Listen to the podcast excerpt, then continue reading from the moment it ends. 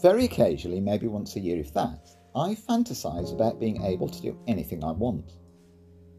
This isn't necessarily about extreme stuff like flying like a bird or swimming like a fish or running like a cheetah. It's much more ordinary than that. No, being able to do maths well, carpentry even, fixing gas and water leaks, building my own house without it falling down, being able to do anything because I can. It doesn't take me long to realise that that's never going to happen. For a start, I wasn't born that way, and for another, I'd exhaust myself with so much to do. No. The reality for me and for all of us is that we've been given just a few things, a few gifts and talents to do, and no more. Our potential is limited. We might have hidden gifts that we're not using, but there'll only be a limited number. Very few people have hundreds of friends, despite what Facebook might say.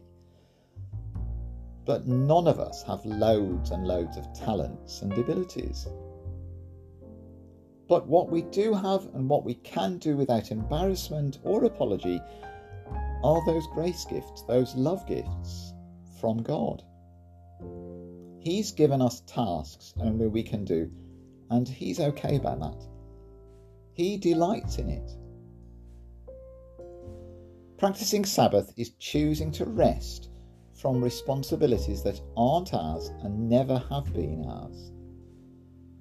God doesn't expect us to do that which we cannot do.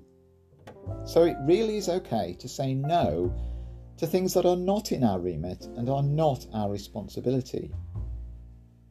It's okay to, instead of rushing to the next thing, to rest instead, to stop. After all, the Hebrew meaning of Sabbath, Shabbat, is stop.